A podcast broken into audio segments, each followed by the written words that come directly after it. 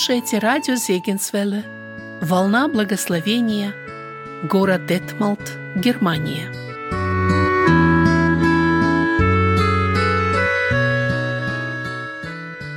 Дорогие радиослушатели, сердечно приветствую вас на нашей передаче «Пути Господни», в которой мы рассказываем о удивительных Господних путях и проявлении Его особой милости в жизни людей – я ведущая этой программы Элизабет Завадский.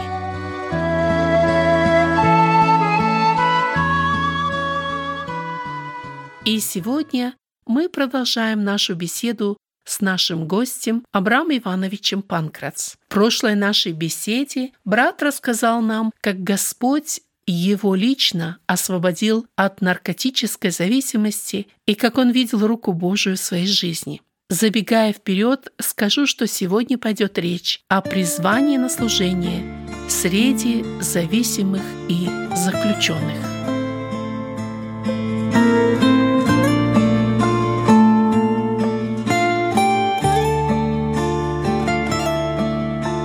В искании счастья я пришел к тебе.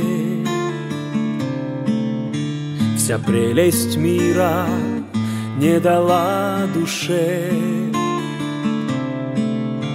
Покоя, счастья не нашел нигде. Только в тебе, только в тебе. Христос с тобой, я жизнь пройду. В славах твоих покой найду. Твой подвиг свет в пути моем, Он приведет в небесный дом. Дорога счастья, что ведет к тебе, идет через море с волнами в борьбе. И если даже я начну тонуть, ты руку дашь, как дал Петру. Христос с тобой, я жизнь пройду словах Твоих покой найду.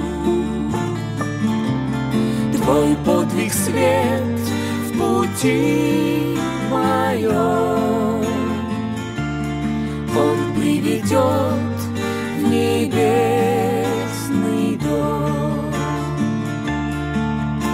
Мне виден берег, что дает покой, страны которой не найдешь другой. Смысл жизни вот в чем, только во Христе, любви в полноте, давшего мне. Христос с тобой, я жизнь пройду словах Твоих покой найду.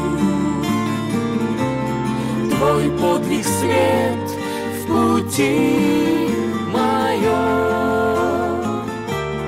Он приведет в небесный дом. Христос с тобой, я жизнь пройду словах Твоих покой найду. Твой подвиг свет в пути моем, Он приведет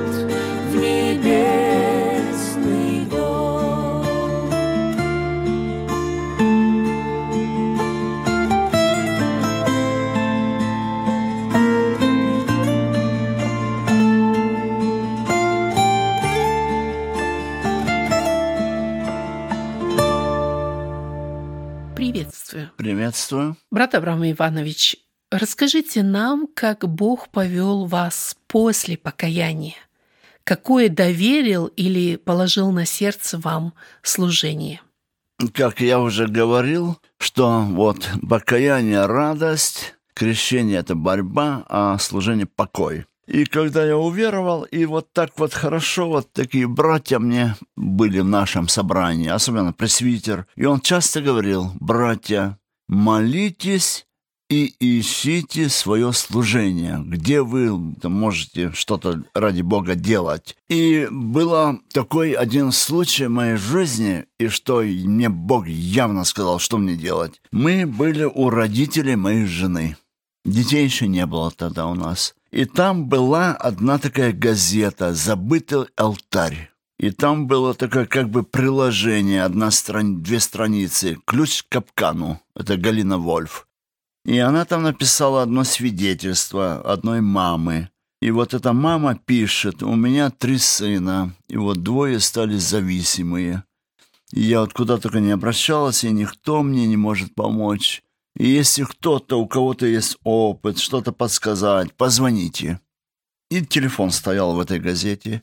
Прям вот этой женщ- э, женщины. Как сейчас помню, прошло 30 лет, фамилия Букова, имя не помню. Я ей звоню, этой женщине, сказал, почему я звоню. Это уже поздно было, она трубку все равно подняла. И я ей говорю, почему я звоню.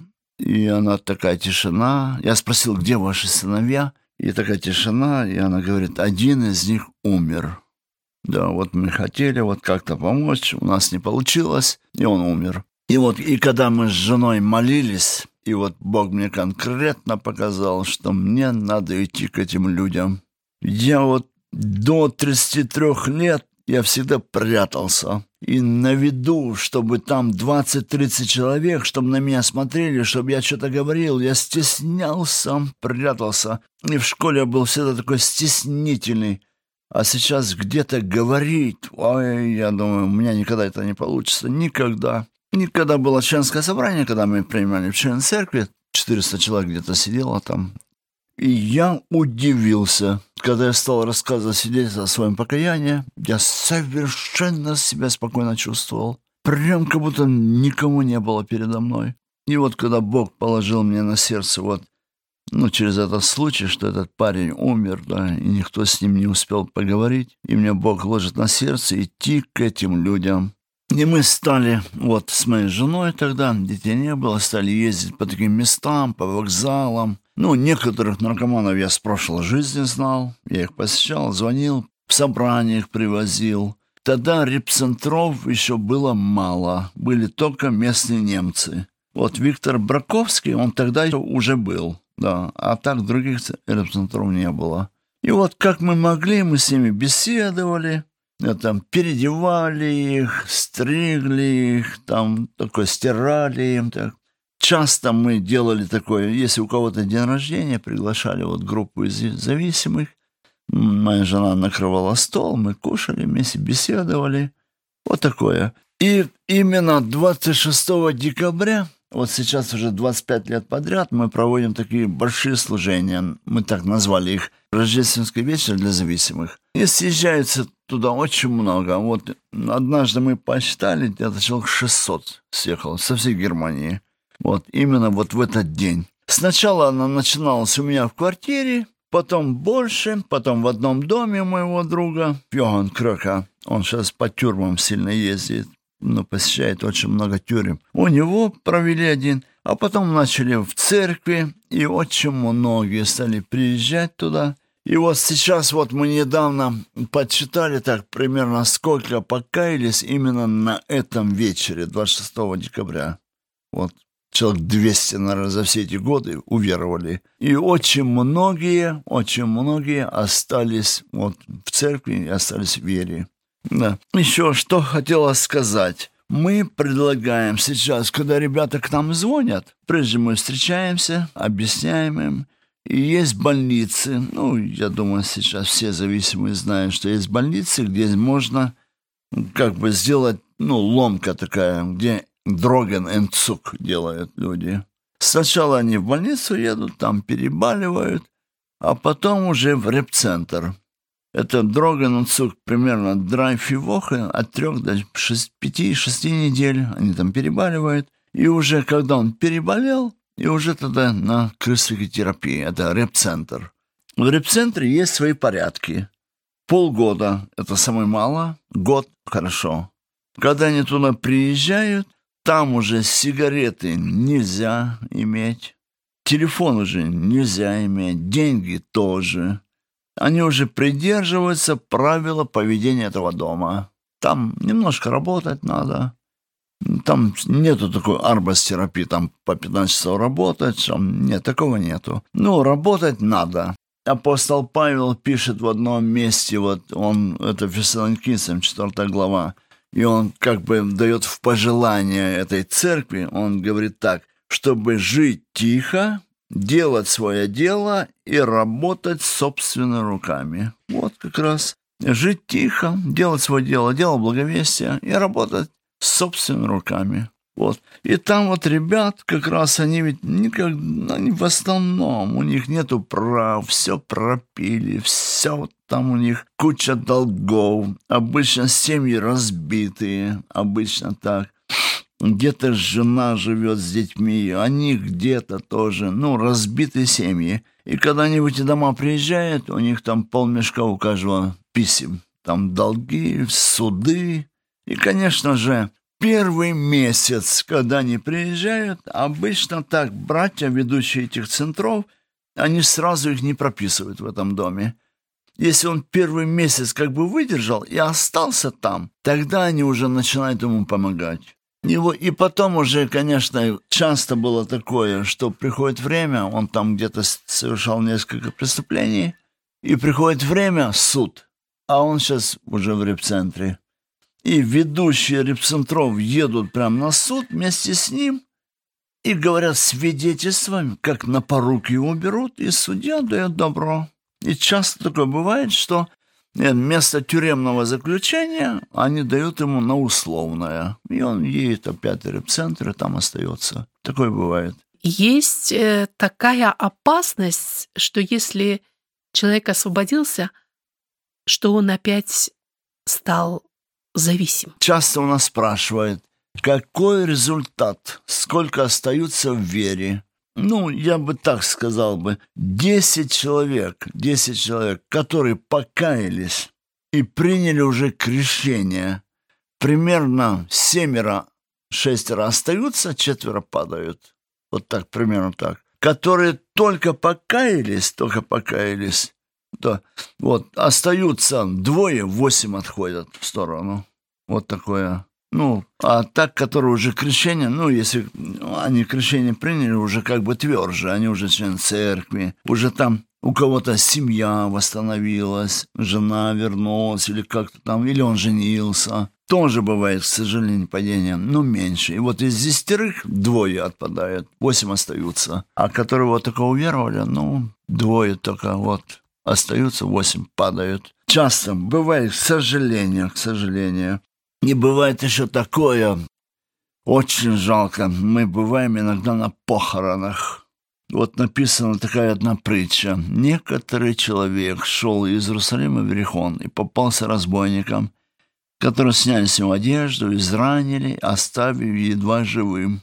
И вот как раз, если исследовать эту притчу, написано Иерусалим, ну, мы так понимаем, проповедники так понимают, это церковь. Иерихон — это мир. И вот когда из церкви уходит в мир, попадется точно разбойником.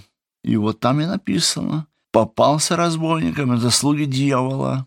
И они что делают? Они раздевают христианина, избивают его грехом и оставляют его на рихонских дорогах. Но там есть одно такое слово, что нас радует. Написано «оставив едва живым». И вот как раз очень важно для нас, для нас, вот, благовестников, пока едва живой, надо быстрее туда, быстрее туда пробираться, вот в эти места, в эти притоны, пока не живые – а если второй, третий раз он опять уходит из церкви в мир, и иногда бывает, что уже не едва живой, все, с ним уже больше не поговоришь, все, его нету, его нету, и потом вспоминаешь там потом дальше в этой притче написано, когда этот побитый человек лежал, и написано, три человека прошли возле него.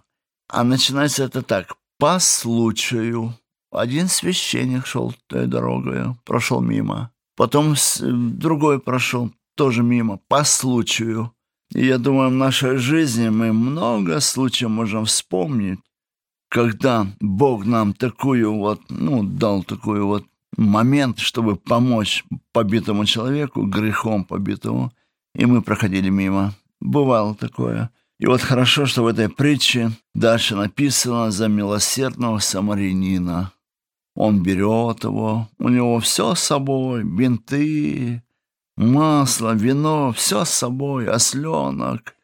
Он перевязал ему раны, посадил на своего осленка и везет куда в гостиницу. Он знал, где эта гостиница находится, находит гостиницу.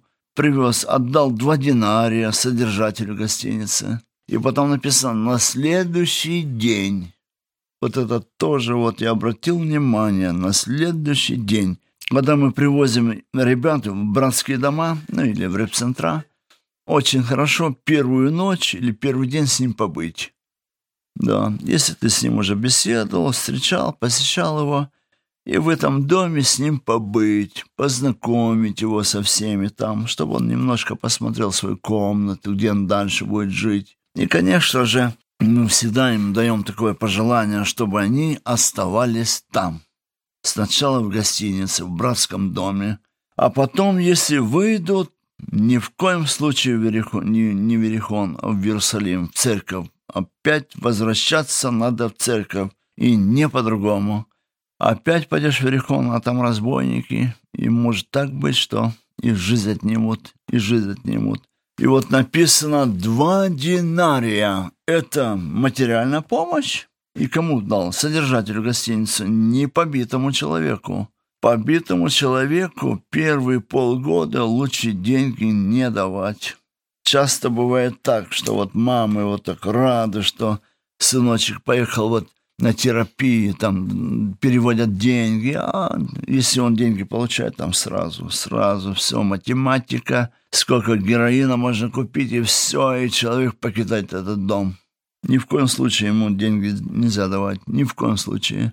И вот еще два динария по-библейски, 20 глава Матфея написано, динарий – это наше спасение.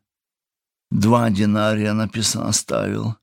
И вот так хотелось бы, все, которые вас слушают, может, кто-то уже уверовал среди зависимых, и вот хотелось бы вам пожелание оставить один динарий, чтобы свое спасение сохранить, чтобы не потерять его, а второй динарий хоть одного в жизни принести в эту гостиницу. Хоть одного, хоть одного в своей жизни. И вот это хотелось бы оставить пожелание. Может, нас кто-то слушает, который вот освободился, и его тоже посещают такие мысли, вот хоть бы устоять. Не хочу обратно. Что необходимо для этого делать, чтобы остаться на этом пути? Еще какие бывают трудности, когда они уже в братском доме, в реп-центре, эти люди? Какие бывают трудности? Они уже бросили курить, бросили все, они уже переболели, и, как я уже говорил, они часто разведенные. Да, жена где-то, там замужем, может быть. И вот это вторая как бы ступенька. Когда, когда они наркотики употребляют, вот за мужчин я сейчас говорю, да, ну, и там женщины им, можно сказать, не нужны. А когда все они отрезвели, когда они все так выздоравливают, и тогда искушение приходит другое. И здесь, конечно, тоже борьба, борьба. И вот иногда в этой области тоже бывает вот падение, бывает падение, когда вот, вот уходят они из братского дома, ну, из репцентра или из церкви, вот такое вот, впадает вот в такие грехи. Ну, конечно же, когда они сразу же, сразу же начинают совершать какое-то служение, и тогда у человека больше силы, больше сил. Бог дает, Бог дает. И это служение вот среди зависимых, оно часто связано со смертью. Написано притча 24.10. Написано так. «Спасай взятых на смерть, неужели откажешься от обреченных на убиение? Спасай взятых на смерть. Два раза здесь смерть написано. И вот как раз служение среди зависимых, смерть рядышком. Очень часто такое бывает. Сегодня ты с ним беседуешь, все, завтра его уже нету. И я вот всегда, вот когда вас беседую с зависимым, я вот хочу все ему сказать, вот я, я так себя настраиваю, что я его больше не увижу. Надо вот все прям сказать, все, что возможно сделать, ему помочь, подсказать, чтобы вот как будто вот последний раз его вижу. Вот так вот я себя настраиваю. Ну, еще я себя как настраиваю? Я себе часто говорю, чтобы это служение дальше еще совершать до конца дней моей жизни. Я себе говорю так. Если я не сделаю, значит, никто не сделает. Вот так. Вот. Вот так, конечно, здесь сделают, и мы это понимаем, что сделают. Все равно, когда-то время придет, и я отойду в вечность, и дело будет делаться и дальше. Но вот я себя как бы настраиваю на это служение. Вот если не я, значит никто.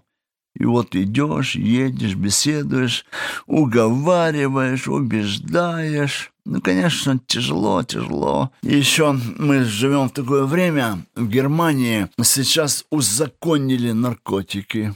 И вот метадоновая программа, субатекс, полумедол.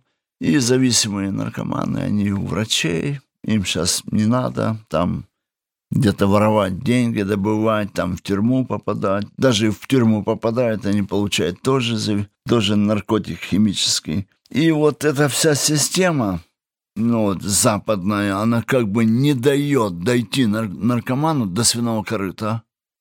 Он там у одного врача получает дозу метадона, где-то в какой-то Блаус Ротенкройс одежду возьмет, за квартиру оплачивает город – там где-то что-то найдет, там перекусит. Ну, вот так вот у него жизнь. И так он сильно, ну, тяжело. В последнее время тяжелее стало, тяжелее, намного тяжелее стало. Вот, ну. Люди не ищут этой свободы, да? Да, и да, все правильно. Они обеспечены, что... Правильно, правильно вы говорите. А, действительно, они свободу сейчас намного меньше ищут, потому что, ну, все есть, Рисковать не надо, не надо воровать, там не надо никого там грабить. Оно врачи все дают, и оно у него все есть. Зачем ему это надо? И, конечно, такому человеку очень ну, тяжело, тяжело убедить его. И здесь, конечно, мы сейчас только и говорим, что есть вечность. Написано центральный стих Библии, написано так, ну его многие наизусть знают. «Ибо так возлюбил Бог мир, что отдал Сына Своего Единородного». Вот это действие Бога. Он сделал две тысячи лет назад. Иисус Христос пришел на Голгофу, пострадал ради нас. А вторая половина этого стиха – это уже к нам. Написано, дабы всякий верующий не погиб, но имел жизнь вечную. Все очень просто. Бог сделал свое дело, теперь наша очередь. Чтобы не погибнуть, надо стать верующим. Все, все. Если хочешь погибнуть, это твое право. Если не хочешь, надо стать верующим. Как стать верующим? Ну, я думаю, я не какую-то новость сейчас говорю. Очень много церквей в Германии. Сейчас вот интернет, YouTube, Вайбер, WhatsApp, очень много проповедей, свидетельств. И кто серьезно ищет Бога, можно очень быстро это найти, очень быстро. У меня будет еще такой вопрос. Ваше служение, оно, эм, вы видите в одно время свои плоды своего труда, а также и разочарование, что трудился ну, над каким-то человеком, а он раз и как будто вернулся обратно, и как будто какое-то разочарование. Бывает такое? Бывает, бывает такое. И бывает. как вы справляетесь с этим разочарованием? Ну, конечно, вообще для нас это очень обидно, как бы, ну, можно вот так сказать, вот так работаешь, работаешь и впустую, и впустую, и ничего не получил. Вот примерно вот такая вот, как бы можно сравнить. Вот еще вот такой можно пример. Я знаю одного, несколько братьев, которые берут к себе бездомных людей – ну, этот человек, его надо с ложки кормить сначала, там, переодевать его. На... И вот он окреп, два, три, пять месяцев пожил, И что бывает, часто бывает, эти люди обворовывают такого брата и уходят из дому. И через полгода эти братья опять этого человека находят, опять его везут к себе домой, опять его кормят с ложки, одевают, переодевают, а он их опять обворовывает. Вот я знаю несколько братьев, которые по два, по три раза вот таких людей привозили домой. Ну, это, наверное, не каждый сможет. Да. Не каждый, далеко не каждый это сможет сделать. Абрам Иванович, вы всегда говорите про мужчин, про ребят, про парней. Есть э, такая помощь для женщин? Везде. Я бываю на Украине, в России, в Америке несколько раз был. Намного меньше репцентров для женщин, чем для мужчин. Две причины. Первая причина. Женщины, которые употребляют наркотики, им легче переболеть они как-то быстрее с этим справляются. Например, мужчина перебаливает полгода. Такая же доза у женщины, она может за 3-5 недель переболеть. Вот у них как-то легче. И она действительно освобождается. И они освобождаются. Вот. Что мужчина за полгода перебаливает чисто. Женщина с такой же дозой за 5-6 недель она тоже освобождается, ну, телесно. Ну и еще это женщины очень часто, которые наркотики употребляют, они торгуют своим телом, и у них они всегда могут найти средства, чтобы приобрести наркотики. И поэтому их намного меньше в репцентрах женщин, чем мужчин. В Германии, сколько я знаю, вот именно из наших церквей два репцентра. Это в Кёльне и в Херфорде. В Кёльне там две, родные, две двоюродные сестры, Марина и Наташа. Они ну, такое служение совершают. Они были сами в зависимости, очень долго были в зависимости. И они поехали на Украину, в Ровно, там они сделали, ну, прошли реабилитацию приехали в Германию уже членом церкви. И они сейчас вот занимаются женщинами. И тоже очень хороший результат. Очень. И вот и тоже женщины становятся сестрами выходят замуж, рождают детей, и вот я бывал у них там тоже прекрасно. В Херфорде год назад, когда началась война с Украиной, и весь реп-центр с Херфорда переехал в Германию э, с Украины. И вот они уже целый год здесь, в Германии. Они тоже совершают это служение. Ну вот я позавчера был у них, и они через недели две-три хотят уехать. И все. И здесь в Харфорде женского центра больше не будет. Они здесь год побыли, но там, где они жили, это, это в Ровно, там войны нету, и они возвращаются туда. Ну, вот так женщины тоже совершают такое служение. Я слышала, что вы еще делаете служение по тюрьмам.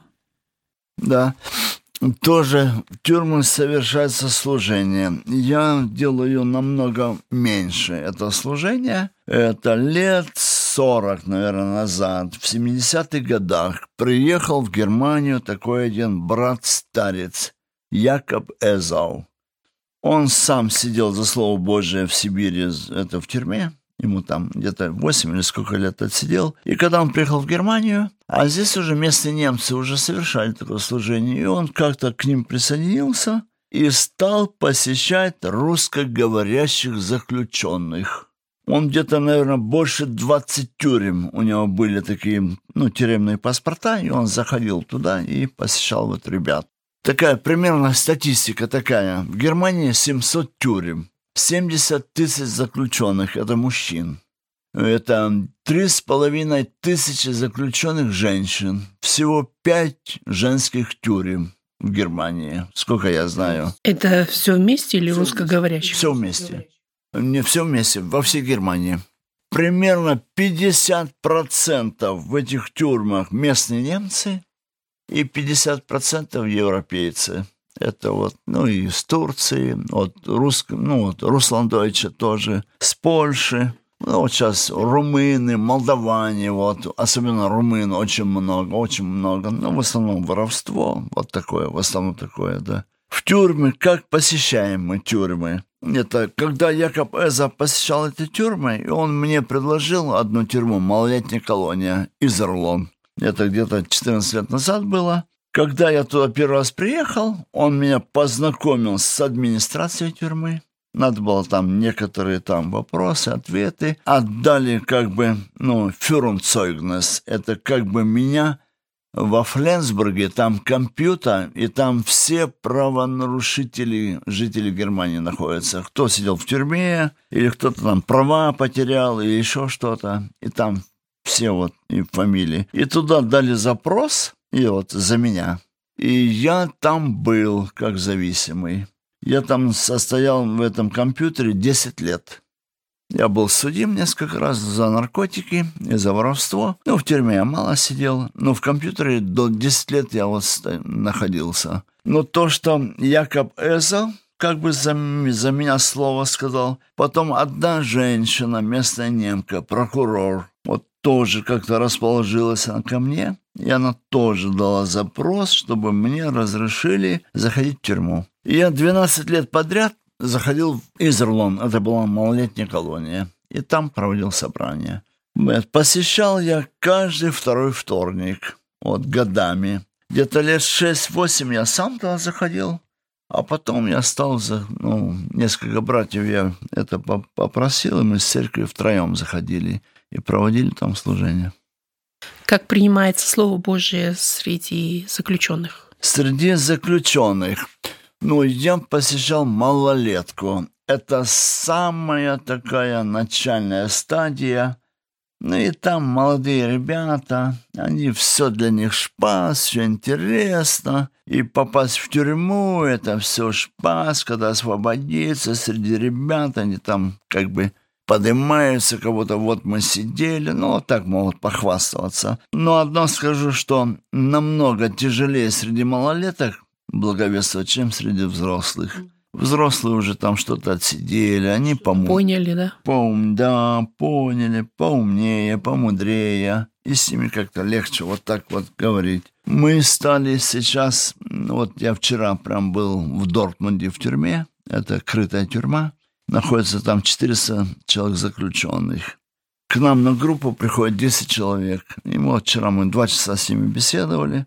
Да, там уже они больше, они задумываются, да с ними как-то уже легче говорить, и там больше результат.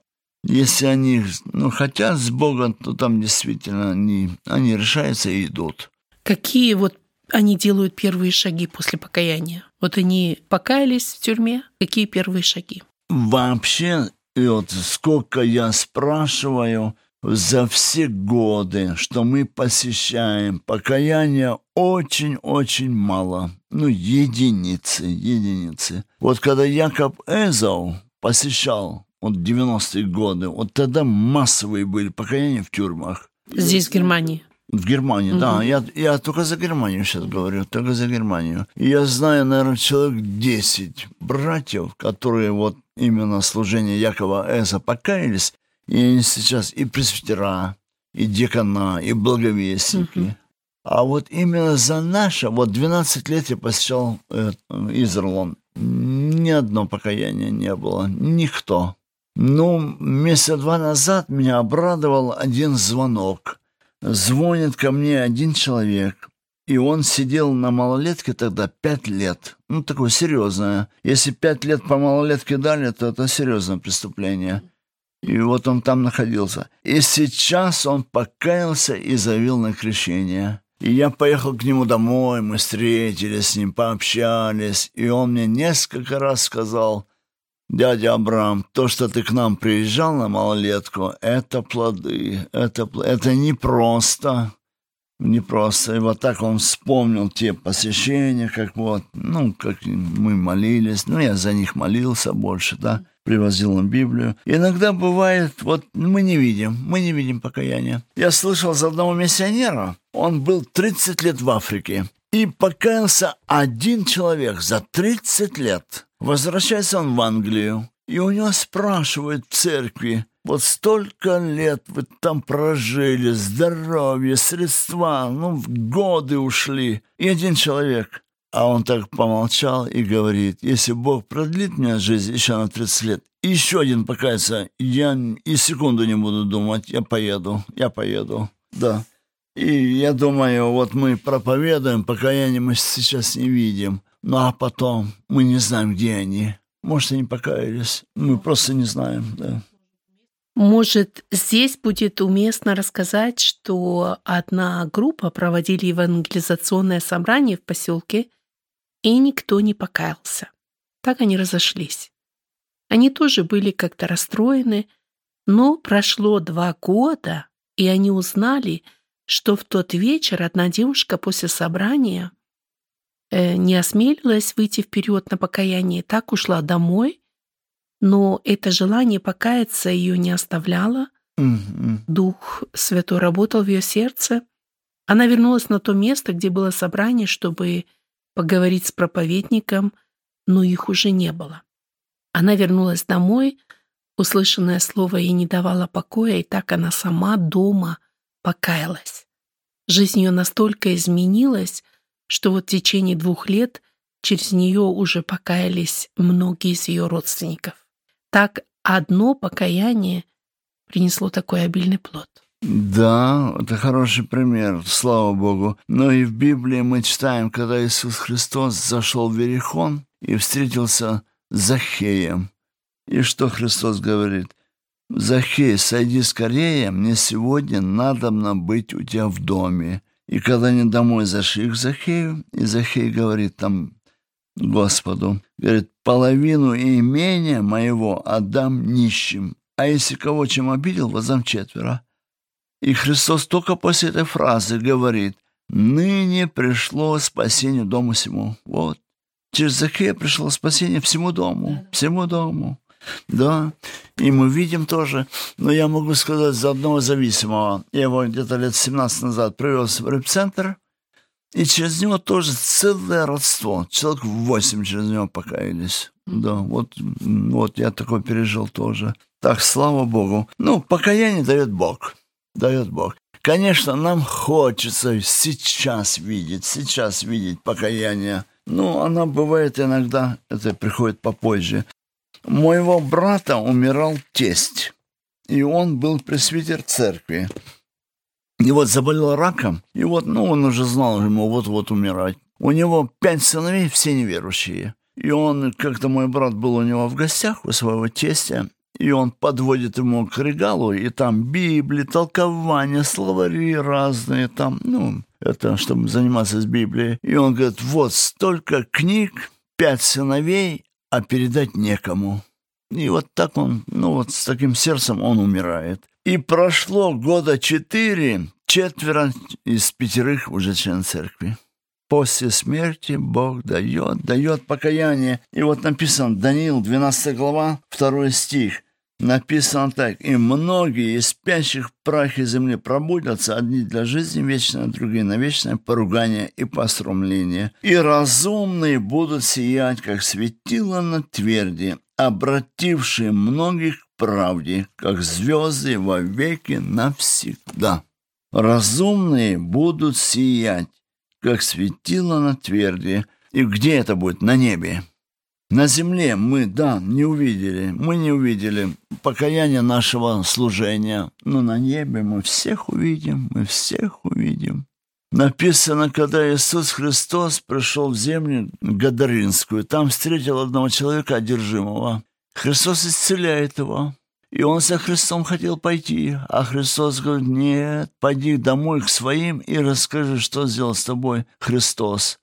И написано, он пошел и начал проповедовать десятиградие. А Христа, мы читаем в этом месте, Христа, он, ну, там злые духи, они вышли из этого человека, и они просили, чтобы в свиней зайти, и две тысячи свиней погибают. Ну, это полмиллиона, примерно, ущерб.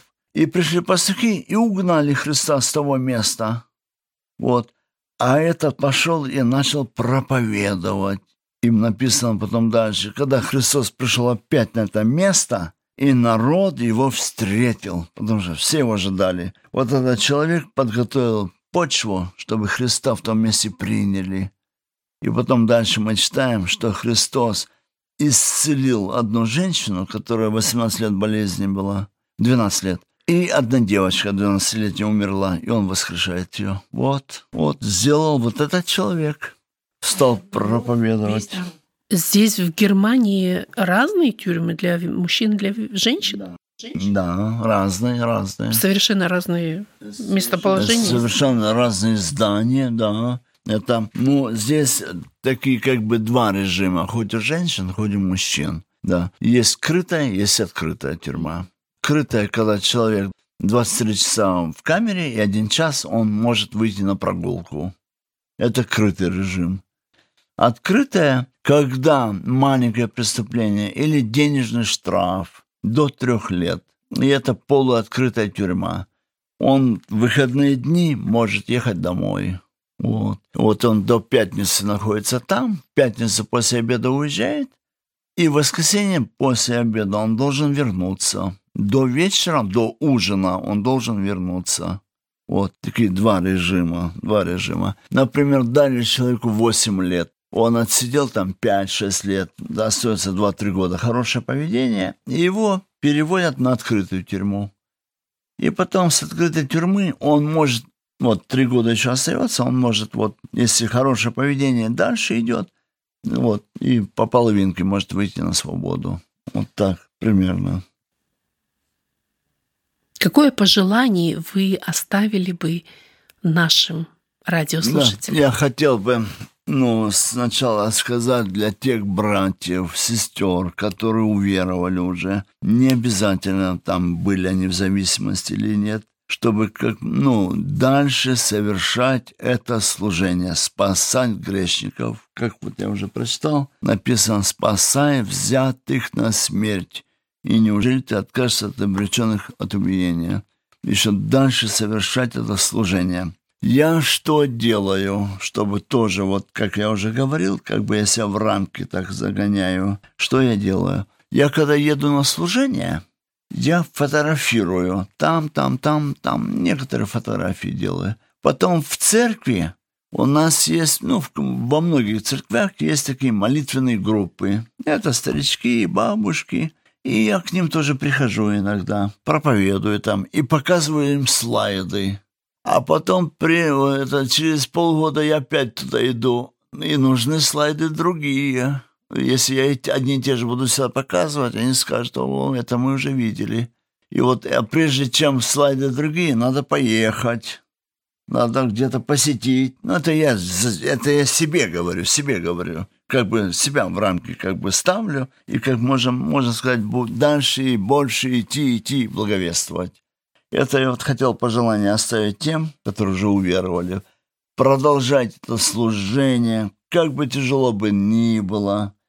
Написано «проповедуй вовремя и не вовремя». Вот так написано в Библии. Пусть Бог даст вам силы совершать служение дальше. Те, которые еще не покаялись, пусть Бог даст вам покаяние. Пусть даст вам. Если будет когда-то у вас побуждение покаяться, не откладывайте назад. Ни в коем случае. Пусть Бог даст вам покаяние, и мы вас ждем в наших рядах. И вот вы нам поможете. Вот, пусть Господь поможет вам. Вот. Ну и еще потом вы услышите мой номер телефона. Если кто-то хотел бы, может, встретиться, побеседовать. И когда мы будем делать такие встречи бывших зависимых, мы вот как-то будем вам сообщать, когда это будет, где это будет. Ну и вы можете прослушать это такие собрания. Пусть Бог вас благословит. Угу. Всего хорошего. С Богом.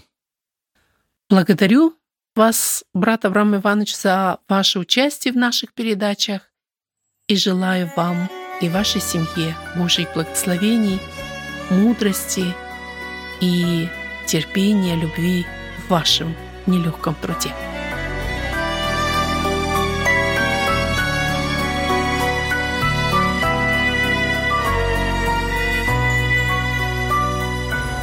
Счастливым кто-то скажет очень просто, кто-то скажет разве что в мечтах, в чем же счастье жаль, но глубину вопроса не постигнут многие никак. Счастье — это то, к чему стремятся люди, счастье стоит дорого платить, если на земле его не будет. Для чего, скажите, людям жить?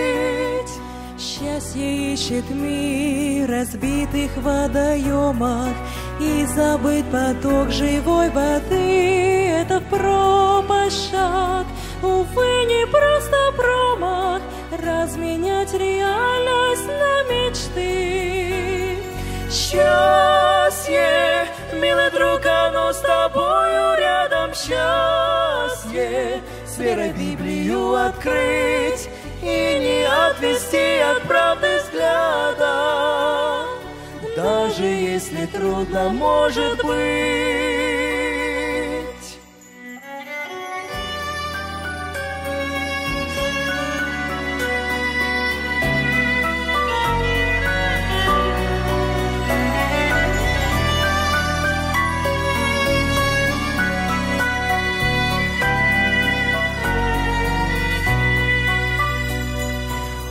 решил давно судьбы твои вопросы. Снова счастье у дверей стоит. Иисус душе дает спасение просто. Жизнь твою в момент преобразит.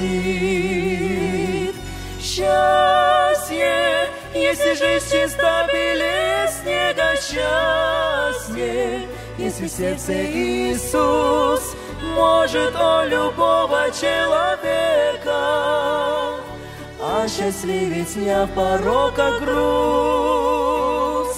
Счастье — это то, к чему стремятся люди счастье. Не стоит дорого платить, если на земле его не будет. Для чего, скажите, людям жить? Дорогие радиослушатели, хочу вновь обратиться к тем, кто сейчас находится в зависимости. И есть освобождение от этого, от зависимости, от бремени греха. И для вас есть дверь к свободе, к полной свободе, которую мы имеем в Иисусе Христе. Иисус говорит, «Я есть им путь и истина и жизнь. Никто не приходит к Отцу, как только через меня. Евангелие от Иоанна 14.6. То есть Он является этой дверью, которая ведет к полноценной жизни здесь, на земле и в вечности, в блаженстве с Отцом Небесным.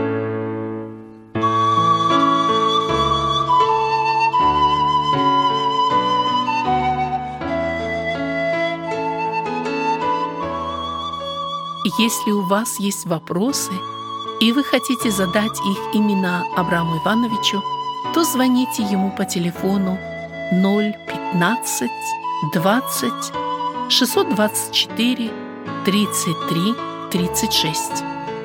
Я охотно повторю номер телефона 015 20 624 33 36.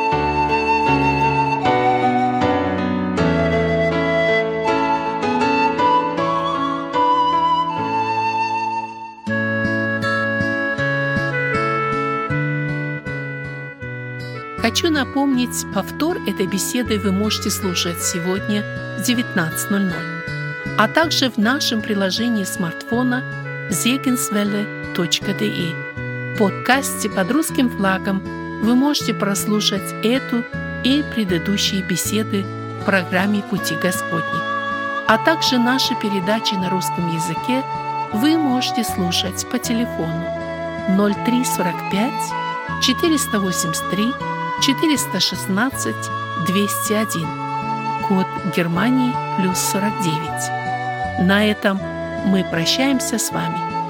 Да сохранит вас Бог и даст вам это желание и силы постучаться в эти двери, которые называются Иисус Христос.